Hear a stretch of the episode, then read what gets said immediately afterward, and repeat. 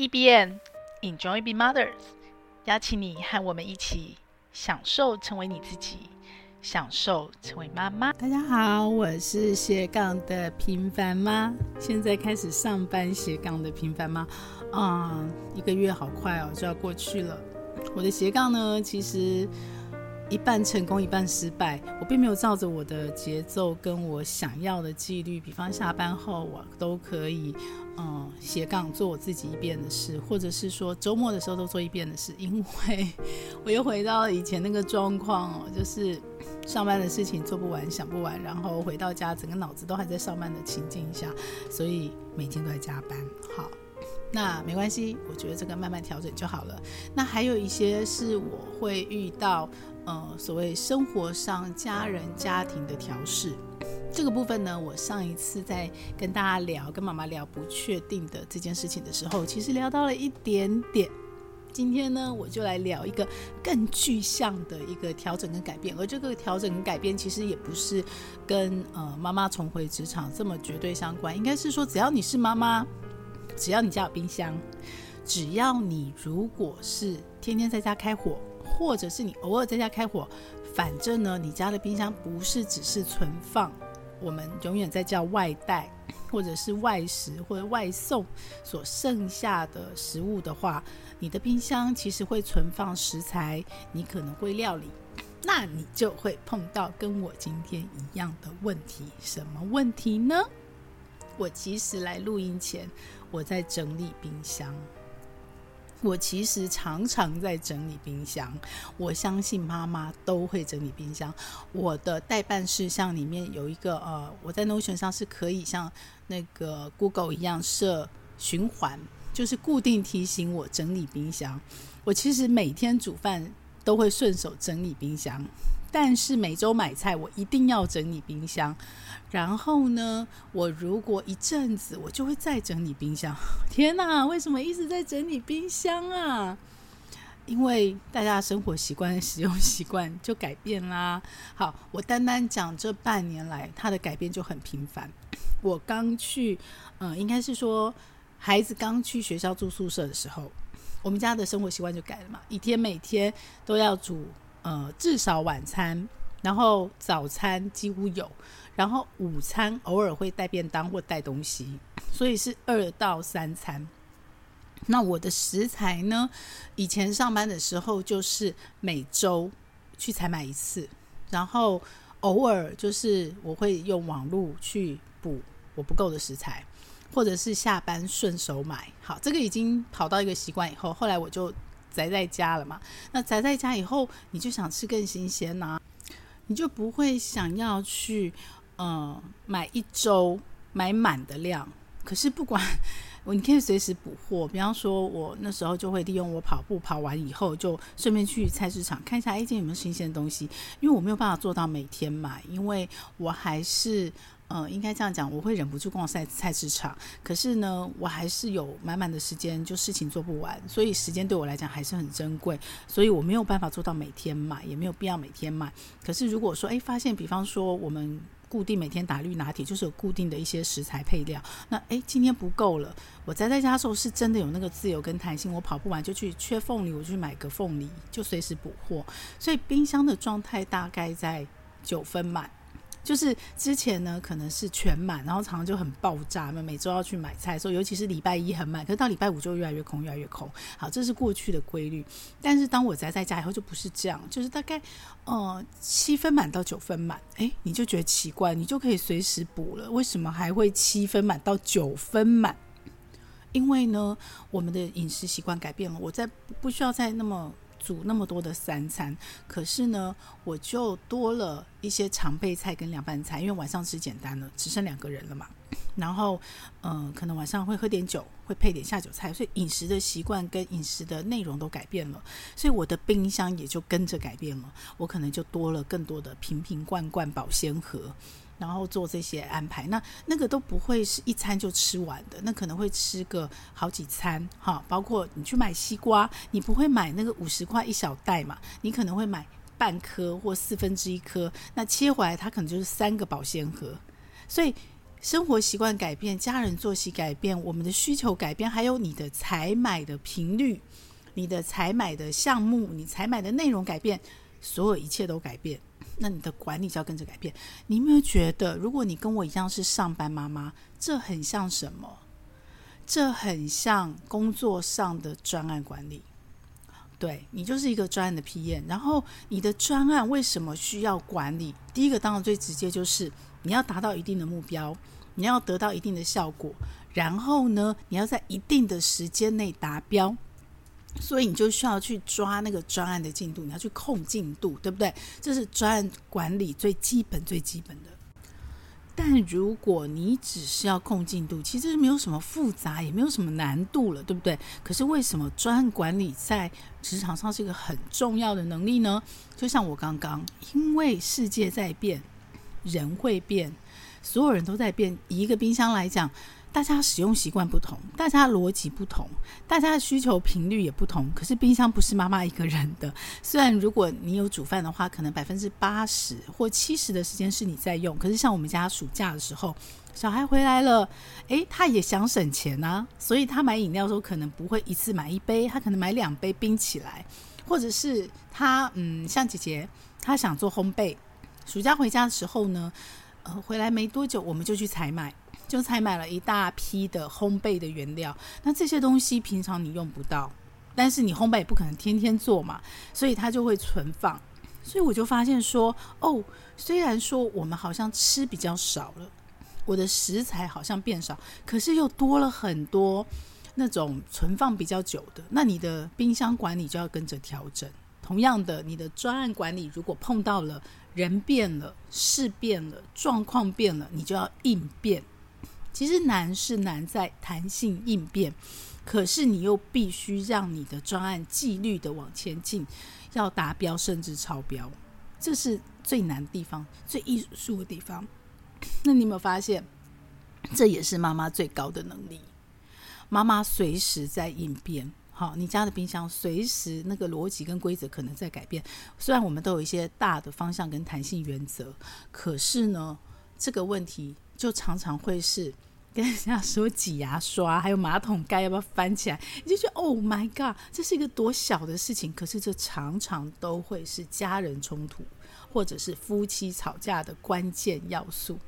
好，那像像呃，我最近上班了嘛，那家人在家使用冰箱的频率有变高，然后晚餐我常常来不及赶回家做，然后也备料备的比较少。因为我可能都比较晚，然后现在小孩也大了，也没有一定要全部妈妈煮，所以有时候我可能会顺手买回来。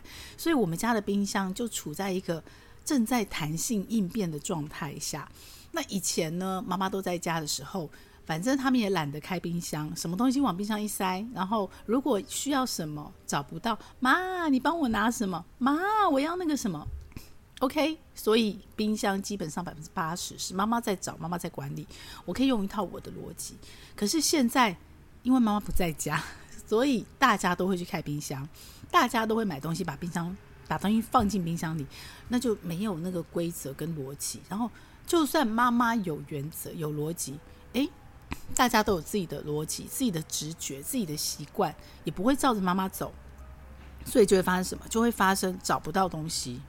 啊，妈妈说有，然后妈妈说什么位置，他还是找不到，或者是没有很想找，然后就会心情不好，然后就会晚上没东西吃，或者是他的东西放进去，因为位置不对，又有更多东西要放进去，然后叫乔位置，就被改了位置，然后他要找他的东西找不到，就会生气，有没有？这很容易冲突。那嗯、我还没有学非暴力沟通之前，我们。比较容易，就是大家就表现出自己的不满，不管说出来不说出来，不管是爆炸了没爆炸，它就是一个冲突在那里，然后有可能并不一定被解决。那这一次呢，因为我学了非暴力沟通，所以当我的家人开始丢炸弹的时候，呃，可能是不是那么冲突性的丢，比方吃饭的时候就说啊，你那个什么什么在哪里，我都找不到。然后我说了什么？没有啊。然后我可能可以找出来给他。好，这就是一个隐藏的冲突，有没有？或者是呃买了什么东西，结果哇发现冰箱怎么又是满的，然后那么多保鲜盒，然后实在很懒得一直跟我妈妈一样去抢位置，然后塞不进去就会很生气。所以呢，这个冲突就很容易爆炸。那有学非暴力沟通，我发现最大的进步是我可以把这个东西拉上台面上沟通。那非暴力沟通第一步，你是要去观察，你要去感受对方情绪嘛，对不对？所以我我改变了，我改变了。以前可能我就会觉得委屈，那不然你来管啊，那不然你们自己来用啊，不要什么都叫我啊，对不对？我自己的委屈就先上来了，然后我觉得彼此都会很难好好理性的沟通，很难走到后面那一段，或者是要隔很久，你可能才能讲。可是很有可能那个情况是你一讲起来，那火又上来了，好，这件事又不了了之。那现在我改变了哈，我可能我变成熟了，对，我们就先观察、体会对方的情绪，找不到真的很不舒服。好，但是我觉得最棒的是我的改变，我最觉得自己最棒的是，我也能说出我的困难。以前可能这些东西都吞下去，可吞下去没有比较好。所以我能说出我困难，妈妈的困难是什么？因为现在我们大家都在变动啊，对不对？就像我刚刚前面说那些，然后大家都在使用啊。如果没有一个统一的规则，然后妈妈又不在家，你又不能用妈妈的规则，那我们就要想办法解决。那为什么？那当然大家会很直觉说，那不用买那么多啊，那什么酱料啊、常备菜不要啊，或者是你干嘛冷冻库放那么多东西？那我就会反映我的困难。对呀，我如果照我们，我尽可能去抓。那个可能的频率，可能的需求啊，比方说我们晚餐大家一起吃啊，然后可能现在就三菜一汤，我们还是维持啊。那如果家人都在的时候，可能就是煮的多，料理的多，现炒的多。那家人不在的时候，只有我跟呃先生在的时候，我们只是喝点酒配酒，可能就是呃凉拌菜多，常备菜多，我就会调整啊。我尽可能的照哦，你们今天这个礼拜作息是什么，去抓我可能的量。但总是不准，为什么？有可能今天家人一起吃饭，吃着吃着开心，吃着吃着就吃多了，然后就会问妈还有没有东西可以吃？妈我不够饱，为什么我的冷冻库要存放一些食材？因为就是应付这种意外的妈，这什么什么什么什么。好，这是我的压力。如果当他们喊了啊，没有东西吃啦，啊，我嘴我还嘴馋，啊，我还想吃什么？我端不出东西，像小叮当一样，有没有？你变不出东西的时候，我就会有压力，所以我买的时候就会一直在那边纠结跟协调，我到底是要买多还是买少？我到底冰箱是要空出比较多的时空间，但是我又没有时间去采买，那就是缺乏，还是我必须要常备一些东西，让大家有东西想吃的时候都能立即被满足。然后小孩子难得暑假在家，我当然希望能够尽可能满足。那原来我们沟通完以后，大家觉得不需要啊，那没有就不要吃，刚好减肥哦，这样很好啊。如果我们把它吞下去，放在心里就不会说出来，对不对？就没有机会沟通。哦，原来其实你不需要有这个压力，没有就没有嘛，啊，没有就到楼下买嘛。如果真的那么想吃，所以我觉得这是一个呃，冰箱管理上家人沟通，试着你去用非暴力沟通去。尝试沟通这么一件小小事，但这小小事可能会造成你家的大大冲突。我们试着从源头开始慢慢去解。好，那回到专案管理，如果这样来看的话，妈妈可以把冰箱管理得很好，她是不是就可能是一个很好的专案管理师？我们前面有讲嘛，妈妈经大于，呃。那个工作经，妈妈经大于管理经。妈妈是最好的 PM，不管她是产品经理、专业经理，管理冰箱就是一个很具象的显现。怎么说呢？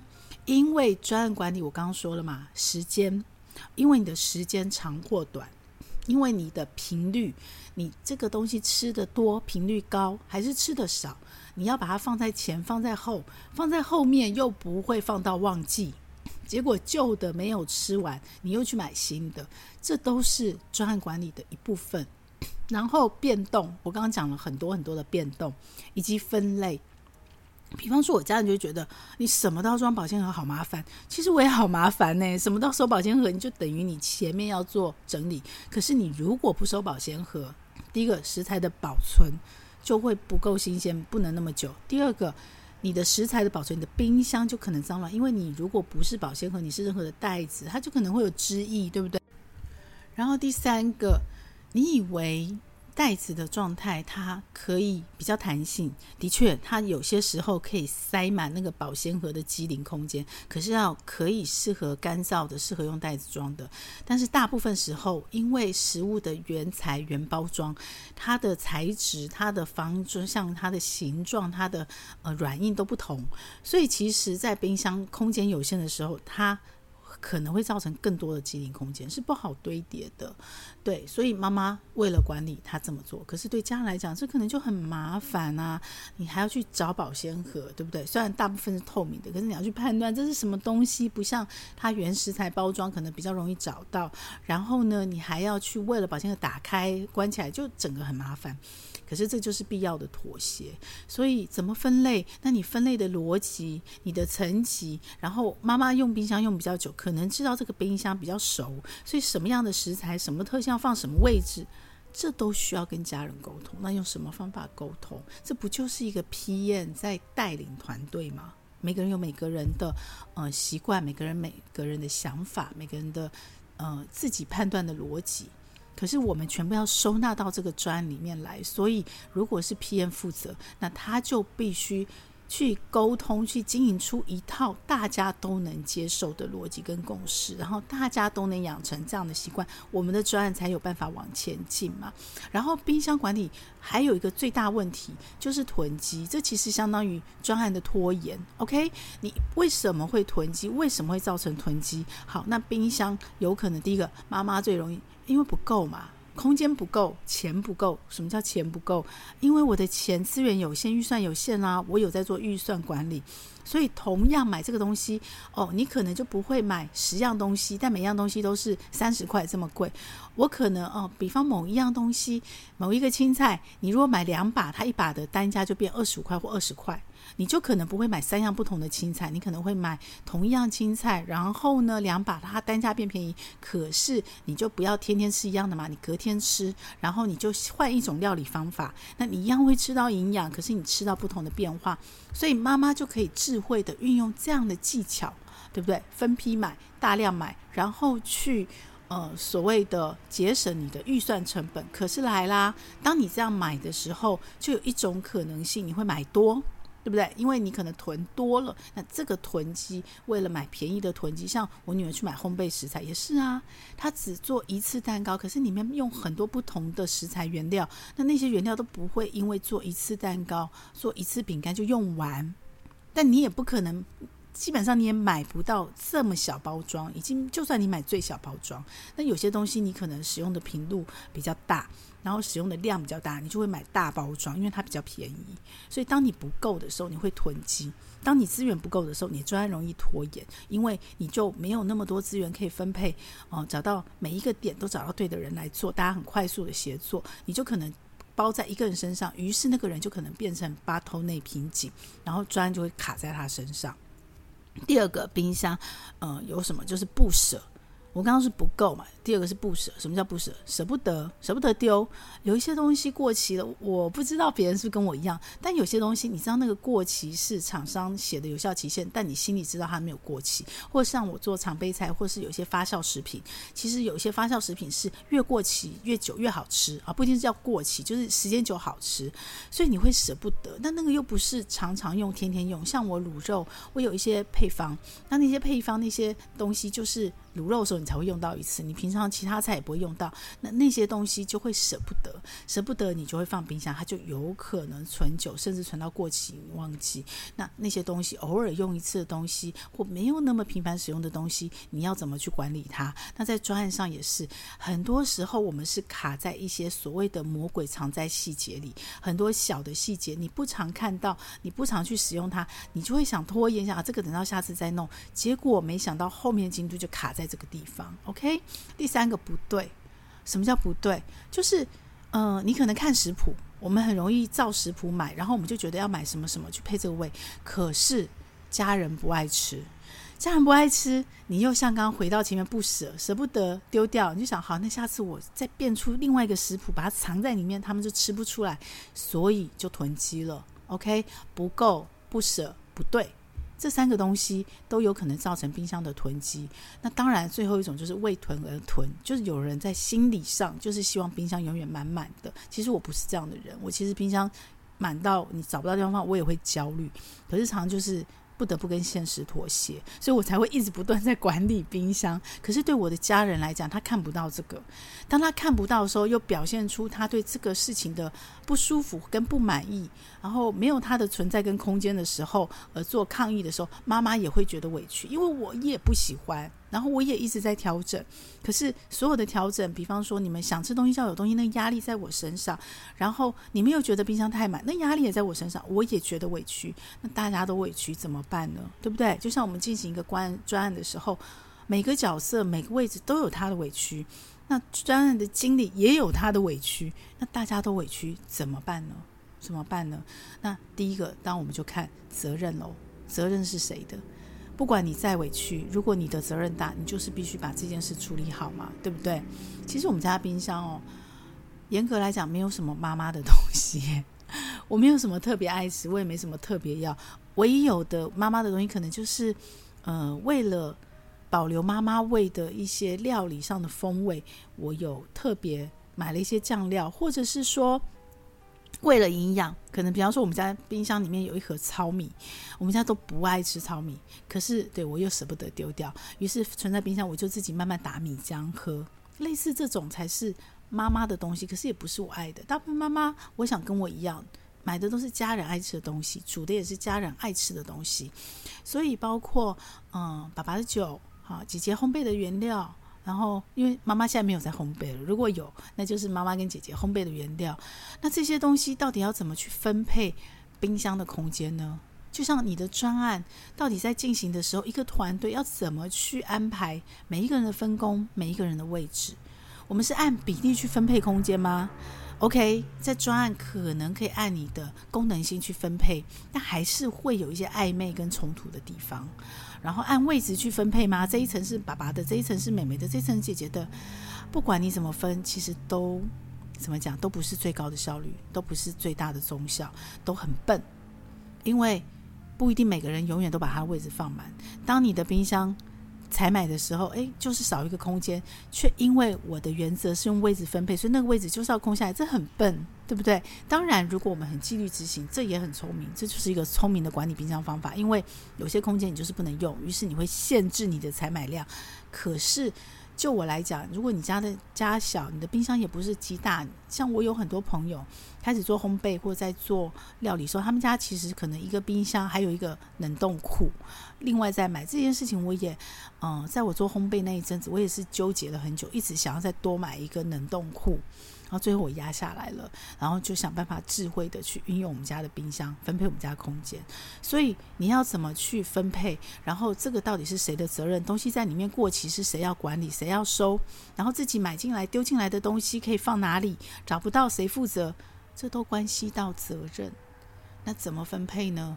我自己后来找到一个我觉得大家都比较舒服的方法，妈妈也比较不会浪费空间的方法，就是。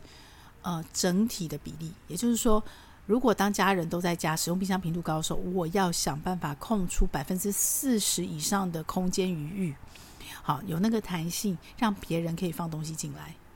然后大致上的分配位置，比方说，小孩可能放比较多的可能是饮料，OK，那我的冰箱门放饮料那边，我就想办法多空一点空间出来。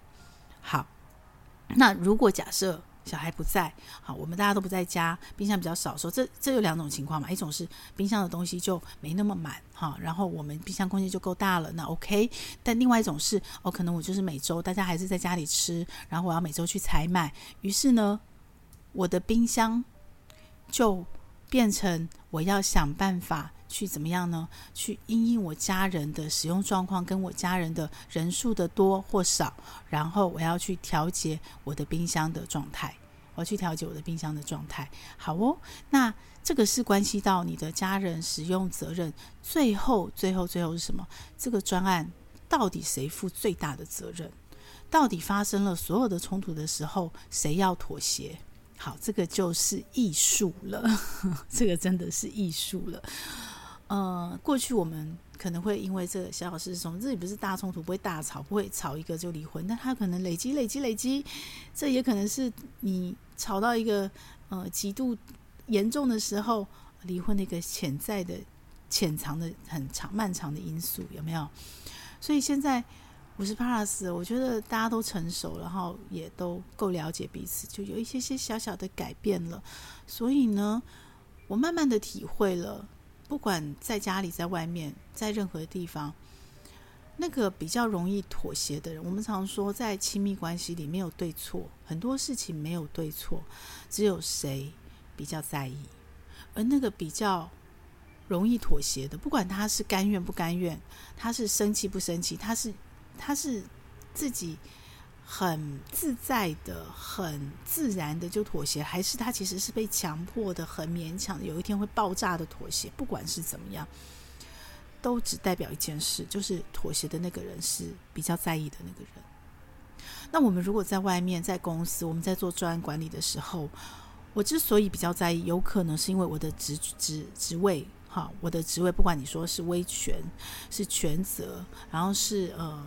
你的威严，或者是因为，呃，你的责任感都没都都一样，就是你比较在意，因为你的责任负的比较大，或者是你自己对自己责任的这条线的要求比较高，所以你妥协。好，那也可能是因为获利，因为。呃，公司就是会赔钱，会少赚钱，而这个一样回到是你的责任，所以你比较在意。然后当然也可能因为呃面子问题，哈，因为权威问题。但是在家里有没有那些问题？有啊，当然还是有啊。家里也是不能够一直乱花钱啊，对不对？家里当然还是会有所谓的面子问题、威权问题。不是所有人都是爱的教育是平等的，每个家庭每个家庭不同状况。但是呢，我慢慢慢慢的发现。如果回到家，因为家人是无法选择的。你在职场上，你在外面，你遇到任何不对盘的人，你年纪越大，你就会越告诉自己：我都一一把年纪了，我可以自由了。你就保持距离吧，甚至这个人就老死不相往来了，道不同不相为谋，对不对？只要你不爱的，就算你有责任，你可以放掉那个责任，你是可以选择的。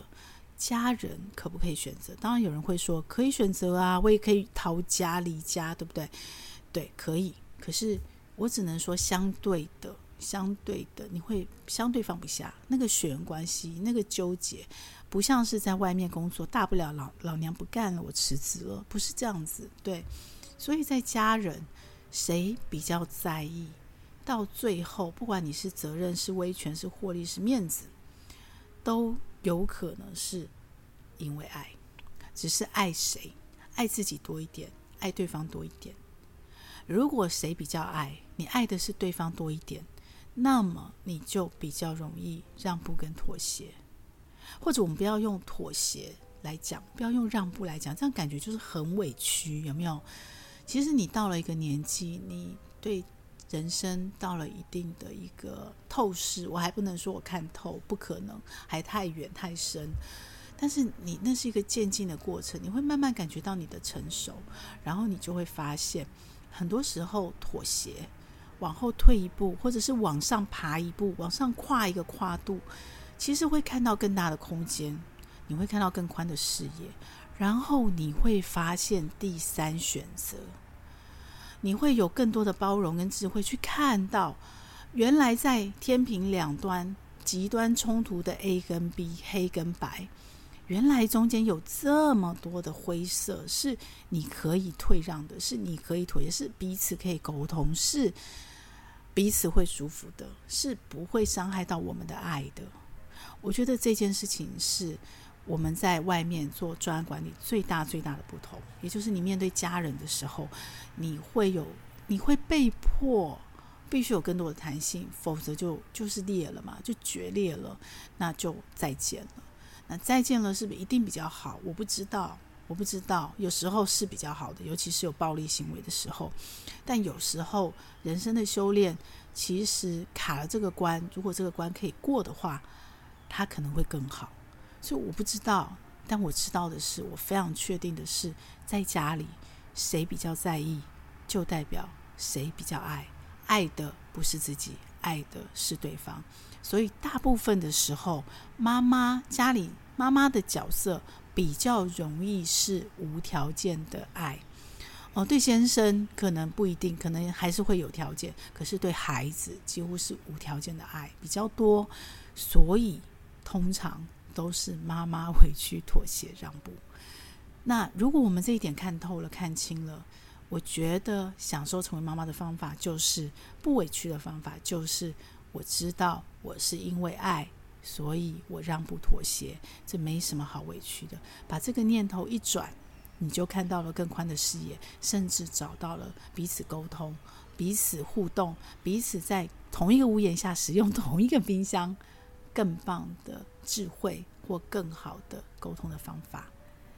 我们一起管好我们的冰箱，培养我们做专案管理的潜力跟能力，然后一起享受成为妈妈。好哦，今天我们要继续来跟大家分享。时间自由的十四天的课程，顺源的课程。那今天是第三天，今天他讲到的题目是，呃，开心跟进展持续的关键，怎么样让自己持续的开心，持续的让事情有进展，然后怎么样去避免所谓的决策疲劳。那，呃，他用了一些方法，然后他。讲的其中一个关键的方法就是，你每天在你睡觉前呢，你想一下自己今天最重要的三个收获，然后你可以优先去安排好，哦、自己明天要做的三件事情，然后让你的事情是在你有意识的状态下，是慢慢的前进，然后你也有意识的状态下，可以知道今天的这一天你是很值得的。为什么会开心？因为你都在成长。OK，所以呢，你们可以去听顺缘的影片哦。我的影片的连接放在说明栏，短短的只有几分钟而已，不到五分钟，很短，可是会让你很有收获。那你跟着他十四天慢慢的前进，你就会慢慢开始得到时间自由的一个简单的一个法则，然后让自己因为时间自由而开心快乐。那这次出的作业，快乐作业是从今天开始记录每天的三个收获，还有你隔天的三个大目标。我自己本来就在写感恩日记哦，用 Notion 写感恩日记。然后本来我的 Notion 日记里面就有一个提问，那个模板感恩日记模板就有一个提问是：你今天开心的事，然后就是三件事。那只是顺源的课程是把它强调在三个收获。所以我的感恩日记上就又多了一个题目哦，就是今天的三赢。有可能你开心的是等于你的收获，但也有可能你开心的是，比方我只是很单纯的吃了一支全家的冰淇淋，我就很开心，对不对？让自己记得生活中的小确幸、小美好。可是你今天的收获是另外一件事情，它不一定开心，有可能是呃，你今天预定好你要达成的某一个目标，你达标了，但是。你收获达标了，但是它出了一些状况，所以你的情绪上不一定是开心的。好，那我就会记录。当我发现我的三赢等于我的开心时候，这一天就会加倍快乐，因为我会因为我的收获、我的成功、我的达标而更深刻、有意识的去注意到，哇，你好棒，你做到了。可是以前呢、啊，就是那种蒙着眼一直冲冲冲的情况下，哦，我达标、达标、达标，它就有点像是你在存钱的时候，你没有看到钱的那个感觉。可是呢，你只觉得你的存折数字一再增加，增加到一个程度你就无感了，那那个就没有办法那么深刻，那么意识，所以。在你的感恩日记上，我自己把它就用这个方式把它分开来。然后另外呢，我本来每天的行事历，我就是前一天晚上睡前我在写感恩日记，所以我的感恩日记分早晚哦，会用早上跟晚上去把整篇写完。那我睡前的时候呢，我除了反省今天自己这一天照着我的感恩日记的模板的提问来问自己之外，做一些记录，然后做一些深刻的反省，或是深刻的告诉自己你好棒好之外呢，我也会看一下明天。我的重点要做什么事，提早规划跟准备，一定会让心里比较定，然后我就可以好好的、好好的，真的是好好的去睡觉。睡深睡熟。那以前有个坏习惯，我睡觉的时候脑袋还一直转嘛，就在转工作室，然后我就有时候半夜会睡不好，就要爬起来把它写下来。那现在当然我也可以直接写在我的感，就是我自己的规划行事历上面。但是现在因为我在睡前我就尽量做这件事，然后把它做了一个 ending，所以我晚上就可以睡得好好的。而且我的明天的三大目标，我有配合，就 Notion 上的功能可以用，我就有做青蛙，就是我们说搞定这件事嘛。最大的那只青蛙先吃掉，那我是放三只青蛙，我就会规划好我明天的优先顺序，所以明天一天大概行程就就定了。当然常常会有变化，可是那个变化我就很容易弹性应变，不会乱，然后也不会因为突然的变化，今天一天本来要做的计划就全毁了。那这是我自己的作业的答案跟我的目标。你们去上顺源的课，听完他五分钟的课程之后，也要写下你自己的快乐作业。你有你自己的方法，你有你自己的回答。那我自己觉得，我跟了十四天以后收获很大。虽然很多事情都是我原本就在做的事情，但是经过课程这样整理以后，我就更有意识的知道我为什么要这样做，或者是说，哦，原来我这么做有这个好处啊，然后。